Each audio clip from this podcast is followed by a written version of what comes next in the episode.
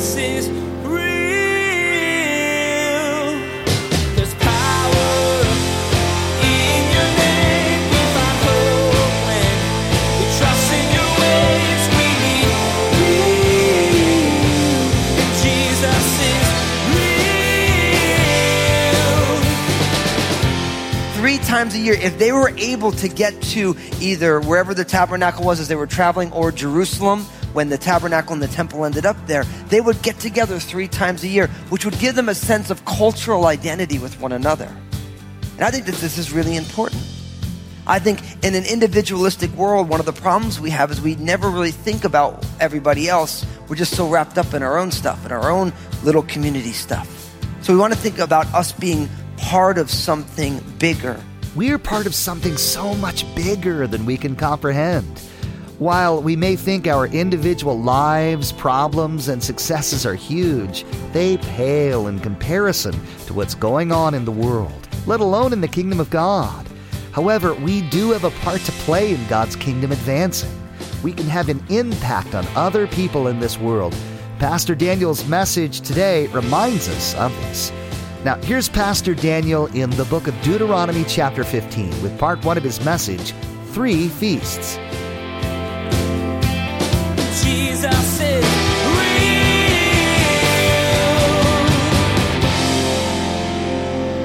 All right, let's open up in our Bibles to the book of Deuteronomy chapter sixteen. Deuteronomy chapter sixteen, as we're continuing this ever so leisurely journey through the Bible together. Deuteronomy chapter sixteen. If you're new to the Bible, don't worry about it. We want to be able to get you there. Deuteronomy is the fifth book in your Bible. It's Genesis, Exodus, Leviticus, Numbers, and Deuteronomy. So the last book in what is commonly called the Torah or the law, that's the Hebrew word, or the Pentateuch, that's the Greek word, which literally means five books. It's Moses' second telling of the law. Remember that Moses, he's not allowed to go into the promised land. Because of his misrepresentation of the heart of God when he struck that rock and got angry with the people for their um, for their lack of faith, Moses was not allowed to enter the promised land. And so they're standing on the edge of the promised land. It's time for them to go on in. And Moses knows that before they can go in, he's going to go home to be with the Lord. So he wants to download to this younger generation, this is the heart of God. These are the laws that God has given. These are the things that you need to know. And so we're calling this second series in the book of Deuteronomy, we're calling it Blueprints, because these are blueprints for life. See, all of these laws have purposes and, and reasons for it, things that we need to learn from it. Now, oftentimes people will say to me, they say, so Fusco, so I don't understand, you know, why are you studying the law when Jesus came to fulfill the law? We're not under the law anymore. And I always remind people, Jesus did come to fulfill the law, so we're not under the law, but the law is still God's standard for righteousness. Like the reason Jesus came and died is because none of us fulfill the law left up to our own devices. Jesus is the only one who can say, I always do those things which please my Father. And because of that, Jesus is the acceptable sacrifice for the sins of humanity. So there's so much for us to learn here as we're studying it through. And so in Deuteronomy chapter sixteen, I'm only going to take the um, the first seventeen verses. I'm going to leave off the end of the chapter because, as I've often told you, the chapter breaks were not inspired by the Holy Spirit. They were put in later so that we can find things. And really, chapter sixteen, verses one to seventeen, it teaches us about the three pilgrim feasts. Now, these three feasts, we've already seen them in Exodus chapter twenty-three, Leviticus chapter twenty-three, and Numbers chapter twenty-eight and twenty-nine. So in Exodus, Leviticus, and in Numbers, we've seen these three pilgrim feasts, but because Moses is telling everybody again, he's telling it to them again. Now, why do they call them the pilgrim feasts? Because these three feasts, Passover and unleavened bread, which is actually one, but they go together, the Feast of Weeks and the Feast of Tabernacles, all the able-bodied males were supposed to be going to wherever the tabernacle was, and when the temple was built, they were supposed to go there three times a year. So it was almost like everyone was supposed to gather together wherever God was meeting with the people, either the tabernacle or the temple, three times a year. Now, why do you think God would want in this entire country that three times a year they all get together? Why do you think God might want to do that? Because God wants them to realize that they're part of something bigger than just themselves. It's a reminder to them that you are part of something bigger than even your own community. Right? And so three times a year, if they were able to get to either wherever the tabernacle was as they were traveling or Jerusalem, when the tabernacle and the temple ended up there, they would get together three times a year, which would give them a sense of cultural identity with one another. And I think that this is really important. I think in an individualistic world, one of the problems we have is we never really think about everybody else. We're just so wrapped up in our own stuff, in our own little community stuff. So we want to think about us being part of something bigger. And not only that, it's also meant to commemorate their history. Like, you know, growing up in New Jersey, they do not do Fourth of July like the way we do it here in Southwest Washington. I mean, it's just amazing, you know. But why do we celebrate the Fourth of July? Because we want to remember when we won our independence from England. And we do that every year, and it's a reminder of who we are and where we've come from. And so these three pilgrim feasts function to remind the people of God where they've been and what God has done. I think that's also an important application. What are you doing to commemorate the things that God has done in your life? Like, see, what happens is, is if we don't find ways to commemorate God's great workings in our lives, then we have a tendency that in the push and shove of life, we have a tendency to forget who the Lord is and what he's done. And I want to encourage you to find those ways to remember the things that God has done. Like when people get married, they have their anniversary, right? So you can remember, this is what God has done. God brought us together. We have birthdays. Why? To commemorate, hey, we're going to celebrate the day that God brought you into the world, right? And so, but in the work of the Lord and what God is doing in your life, find ways to commemorate what God has done. Find ways to be able to say, I'm going to celebrate this or that. You know, in my Bible that I read all the time, my own personal Bible, I have a picture of my baptism. It's in the back of my Bible. Every single time I open my Bible, I look at my baptism picture. Because I want to remember when I followed Jesus into the waters of baptism. I like when I look at that picture, I can still smell the day that I was there. What God was, I remember walking out of church. I wasn't planning on getting baptized. They just like, I, at a church, like, hey, we're having a baptism in the river. And I just felt like the Lord's like, you're supposed to just go into the baptism. I didn't tell anybody. I just like, I was like there. I didn't know any, like I was brand new at this church. And I was just like, just got baptized. And someone took a picture of it. And it was beautiful because the person who gave me the picture, this was long before like cell phone cameras and stuff, not long before. But I remember the pastor's wife had a picture of it. And literally she gave, she's like, hey, I've been holding this for you. You know, I just think you're supposed to have this. You know, and it's, I just remember, wow. And we want to be able to celebrate those pivotal moments in our lives as we're journeying with the Lord. So that's all this is involved in this. So let's just jump right on in. Look what it says in Deuteronomy chapter sixteen, picking up in verse one, it says this. Observe the month of Abib, or some of your translators have Aviv, and keep the Passover of the Lord your God. For in the month of Abib, the Lord your God brought you out of the land of Egypt by night. Therefore, you shall sacrifice the Passover to the Lord your God from the flock and the herd in the place where the Lord chooses to put his name. You shall eat no leavened bread with it. Seven days you shall eat unleavened bread with it. That is the bread of affliction, for you came out of the land of Egypt in haste, that you may remember the day in which you came out of the land of Egypt all the days of your life. And no leaven shall be seen among you in all your territory for seven days, nor shall any of the meat which you sacrifice the first day at twilight remain overnight until morning. You may not sacrifice the Passover within your gates, which the Lord your God gives you, but at the place where the Lord your God chooses to make his name abide, there you shall sacrifice the Passover at twilight, at the going down of the sun, at the time you came out of Egypt. And you shall roast and eat in the place which the Lord your God chooses. And in the morning you shall turn and go to your tents. Six days you shall eat unleavened bread.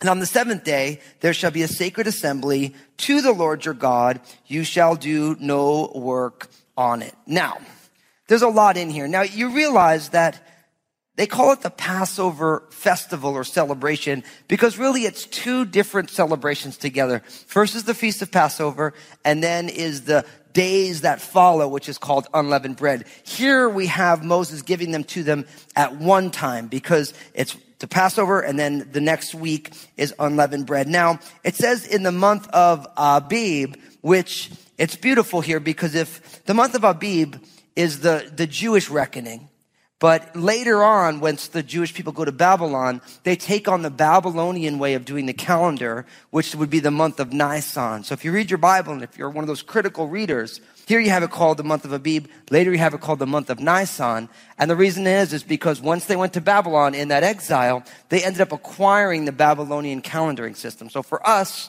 the month of Abib or Nisan would be about March, April, about springtime. So it's a spring feast here.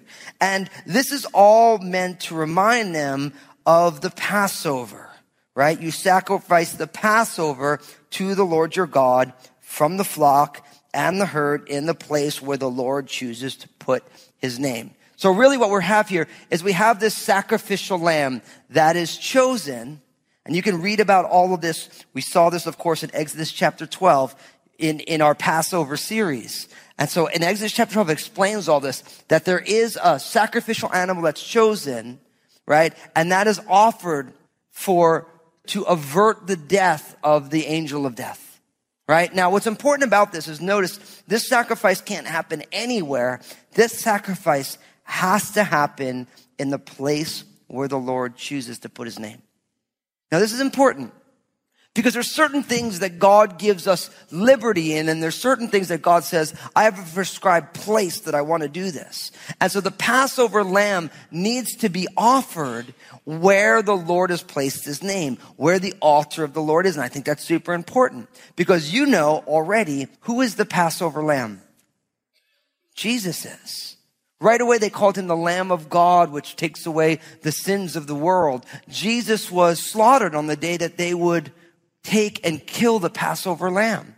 Everything, if you read Matthew's gospel, Matthew's gospel literally takes all that was going on with Jesus and he places it all within the context of Passover. Jesus, his triumphal entry, which was the day the Passover lamb would be chosen. And then there'd be all these days where the lamb would be checked out to make sure that it was indeed without sin. And you read Matthew's gospel, you find that after the triumphal entry, all these people keep coming to Jesus, trying to trap him in his words. And every time they walk away, they could find no, nothing wrong in him. They could find nothing wrong in him. Because they're proving out that Jesus is the sacrificial lamb that is the fulfillment of this Passover feast. So Jesus wasn't crucified anywhere. Of course he had to be in Jerusalem. And that's why all through the Gospels, right? Something would happen and Jesus' mom would say, well, my time is not yet come. And then all of a sudden his time was come and he went to Jerusalem. He had to be there for the Passover to fulfill all of these prophecies. So notice in verse three, we have the prohibition against eating leavened bread. So if you recall in the Passover account, the children of Israel, they had to make their bread quickly. So there wasn't any time to put the leaven or the yeast in the bread so that the bread would rise. And so in one of the ways to commemorate all of this is they're not allowed to eat bread that has taken time to rise. It has to be unleavened bread. We call that today matzah, right? Now, not only that, we also find that for seven days they should eat no unleavened bread. So leaven was something that was not allowed to be a part of the celebration. And even to this day, people who are observant in Judaism, before the Passover, they would literally go throughout their entire house and clear out anything that has yeast in it. All their bread would get thrown out. If they find any baker's yeast or anything, all of it gets cleaned out. They might say, so what does all this mean? Why is this important? Because in the Bible, leaven or yeast is almost always used as a picture of sin. Why? It's actually the perfect picture of sin because if you think about how yeast works, and I've said this before, but it's amazing how God can use everything in your life to prepare you for something. When I was embarking on a music career, anybody who wants to be a musician actually has to have a real job to be able to support your music career, at least for a season. And I ended up working as a baker in a bakery. And I got like a crash course in sourdough breads and all these different types of breads. But one of the things I remember, we used to make it out of a sourdough starter. And I was asking, so how does yeast work? And this was, I was like a baby Christian, didn't even thinking about this stuff. So no, no, what yeast does is it feeds upon the gluten in the flour. And as it feeds upon the gluten in the flour, it starts to rise up. So it eats, it corrupts the flour, and it makes it rise. It puffs it up. You think about that. It's like that's exactly what sin does. Sin corrupts us by puffing us up. Because at the core of every sin is pride. Because what is pride? Pride is me instead of God. Pride is a heart that says it's more important what I want than what God wants. And every single sin that a person can commit, every single ill that faces our society is rooted in somebody saying, I am more important than God. And because I'm more important than God, I'm more important than that person, and what I want is more important than that person. And it doesn't matter what the Bible says because I want to do what I want to do. So what you have is leaven or yeast. It's the perfect picture because it corrupts from the inside by puffing up. And so this whole Passover celebration is meant to be a leavenless affair, a sinless affair. Why? Because, of course, Jesus, the Passover lamb, he said in John's gospel, I am the bread of life. And Jesus was able to be the sacrifice. Why? Because he was without sin. So thousands of years ago, while the children of Israel are leaving Egypt, God already wants to place all these pictures within the celebration so that the people would know that when Jesus comes and he says all this stuff, they'd be like, oh yeah, I know, I've heard about this. I know about this. So no leaven is allowed there at all. And again, this is the bread of affliction, it says in the middle of verse three. For you came out of the land of Egypt in haste. See, all of this is amazing. The Bible's so awesome. Like Egypt in the Bible is a picture of what? It's a picture of the world. It's a picture of the place where you're enslaved, right? And unleavened bread is called the bread of affliction. Why? Because they had to leave where they were enslaved quickly. They didn't have any time to do it. What a perfect picture, because Jesus as the sinless, sinless, spotless Lamb of God, right? The bread of life without sin. The cross was his time of affliction so that we could be delivered quickly. And listen, this is important because I realize that for each one of us, temptations abound. But you want to be delivered from what enslaves you quickly. You don't want to dilly-dally around that. Like for the children of Israel, they had been under hard bondage for a long time, and God set them free. And they didn't like, well, maybe I should just kind of hang out for a little bit. You know, it's like, it's kind of fun. I kind of like being a slave to the Pharaoh. No, they got themselves out of there quickly. And I think for us, when Jesus sets us free and we are free indeed, we need to go in haste. We don't want to mess around. We don't want to think to ourselves, man, let's not rush out of here. No, you need to run out of there. Because we need to move quickly away from the things that have enslaved us. Now, you keep going, you know, and by the time you get to verse five, you may not sacrifice the Passover within any of your gates, which the Lord your God gives you, but at the place where the Lord your God chooses to make his name known. And you shall sacrifice the Passover at twilight, at the going down of the sun, at the time you came out of Egypt. So this sacrifice had to happen at the end of the daylight. Now, anybody read the New Testament, the Gospels? You hear about this before? Do you remember when Jesus and the two thieves were on the cross with him?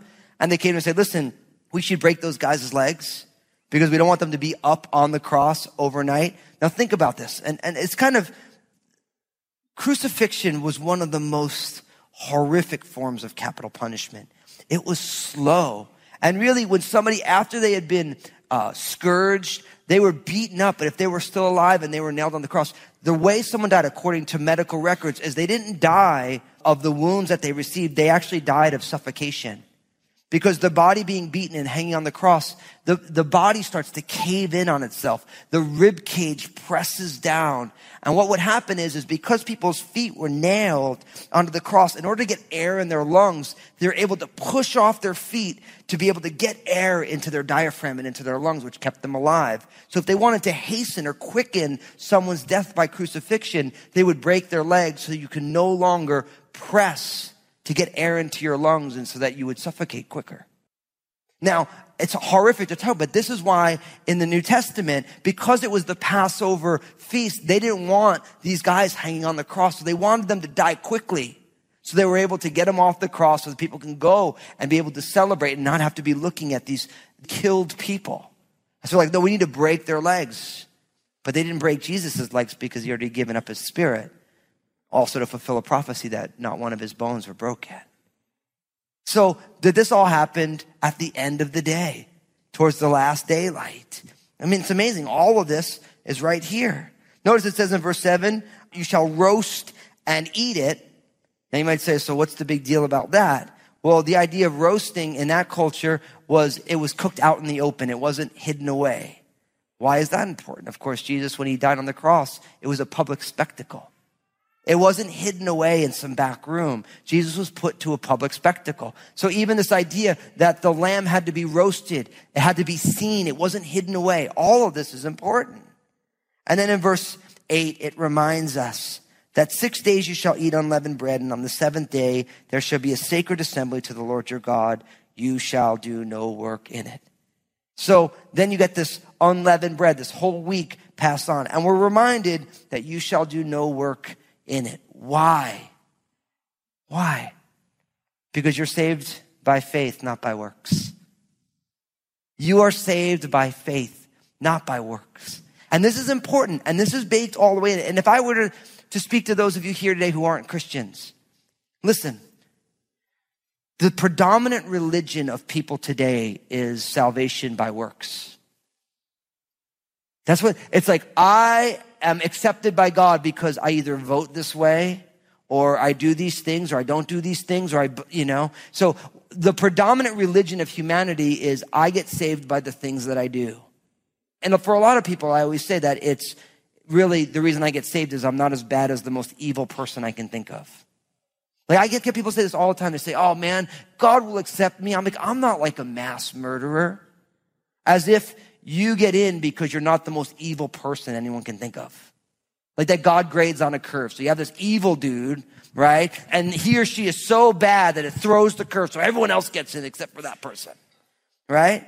And people think that way, that, listen, I'm a good person. Like, I try and help everybody out and I, you know, do all this stuff. And that's salvation by works. That's saying I can do enough good things that God would accept me. I know what the problem with that is. That belief is rooted in a lack of understanding on who God is.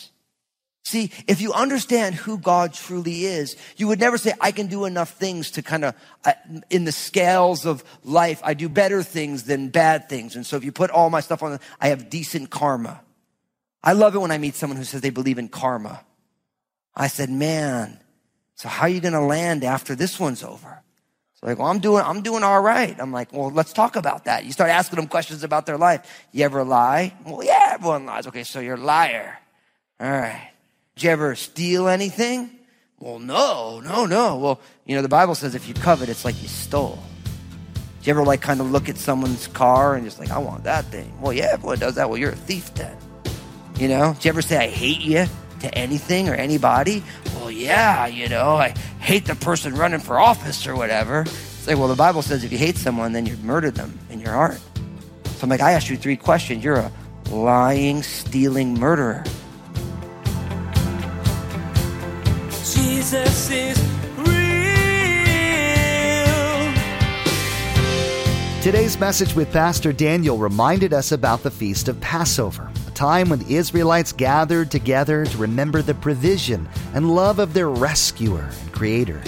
This and each of the other feasts Israel observed stand as reminders to us today. We need to celebrate and praise our Heavenly Father for all that He's done for us, bringing us out of the slavery of sin and giving us hope and a new life. Jesus is Real Radio is the radio ministry of Daniel Fusco of Crossroads Community Church. The messages that you hear each day here on Jesus is Real Radio were produced from messages that Pastor Daniel shared on Sunday mornings and the midweek study. It's our prayer that this teaching from God's Word blessed and encouraged you in your walk with Jesus Christ. Hey everybody, Pastor Daniel Fusco here. I'm the lead pastor of Crossroads Community Church. I love that God invites all of us to be a part of His family, and I wanted to invite you to be a part of my family of faith. In Vancouver, services on Sundays at nine a.m., eleven a.m., and one p.m., or in Southwest Portland, our service on Sundays at ten a.m., as well as midweek services Wednesday at seven p.m. at both campuses. We would love to have you join us, and if you're at a distance, check us out on our internet campus, Crossroads Live dot t v. I look forward to seeing you soon. Join us again here on Jesus is Real Radio when Pastor Daniel continues to discuss the three feasts Israel needed to gather together for. The Feast of First Fruits is a great reminder that we need to give God the credit for what He's done. He is the one who has saved us from sin and given us blessings beyond belief. God's abundant love for us deserves to be recognized, and He rightfully deserves our worship for it. We wish we had more time today, but we will have to pick up where we left off next time as Pastor Daniel continues teaching through this series, Blueprints. That's next time on Jesus is Real Radio.